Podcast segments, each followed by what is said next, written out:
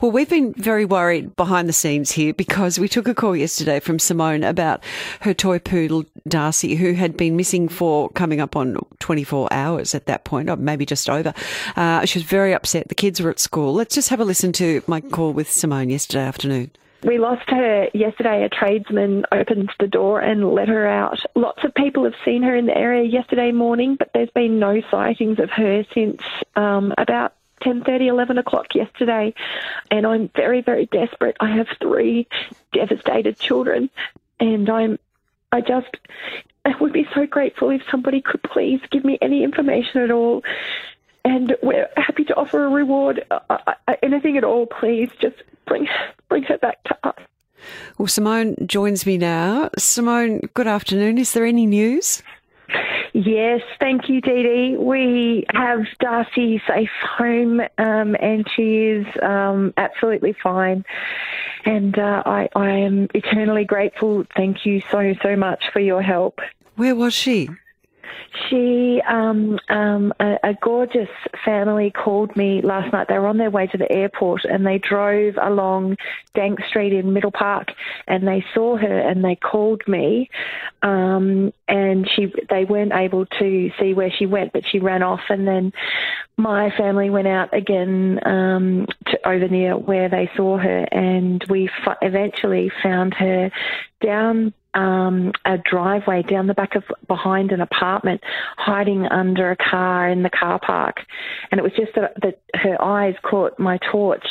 Um, and uh, she wouldn't come out when we were calling her. It was only just because I lay down on the ground and stayed there for a while, and then she came over to me, and I was able to grab her.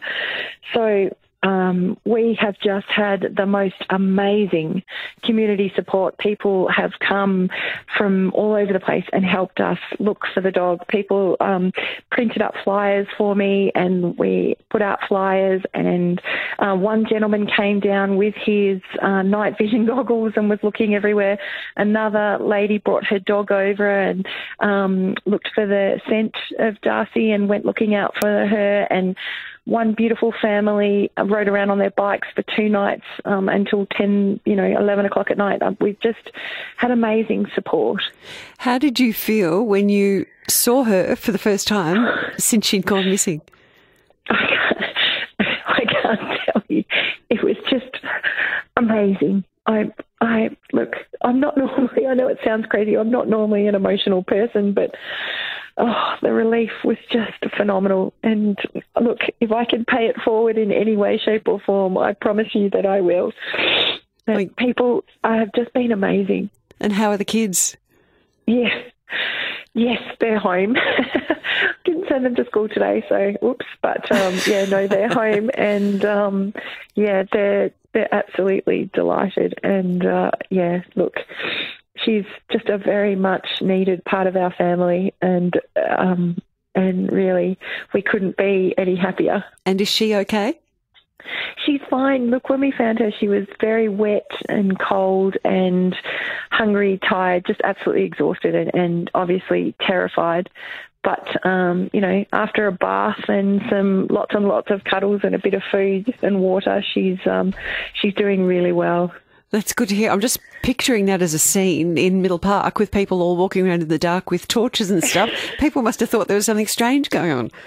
Well, I think that um, if anyone had looked out the window in that apartment block, they would have thought I was a burglar for sure, crawling around on the ground with a torch in the car park looking under cars and things. But, you know, you do what you have to do, hey? Yeah. Oh, I'm so happy for you. I tell you, we're really delighted here on the team, uh, on the afternoons program, because we've been really worried. There's a few text messages being exchanged.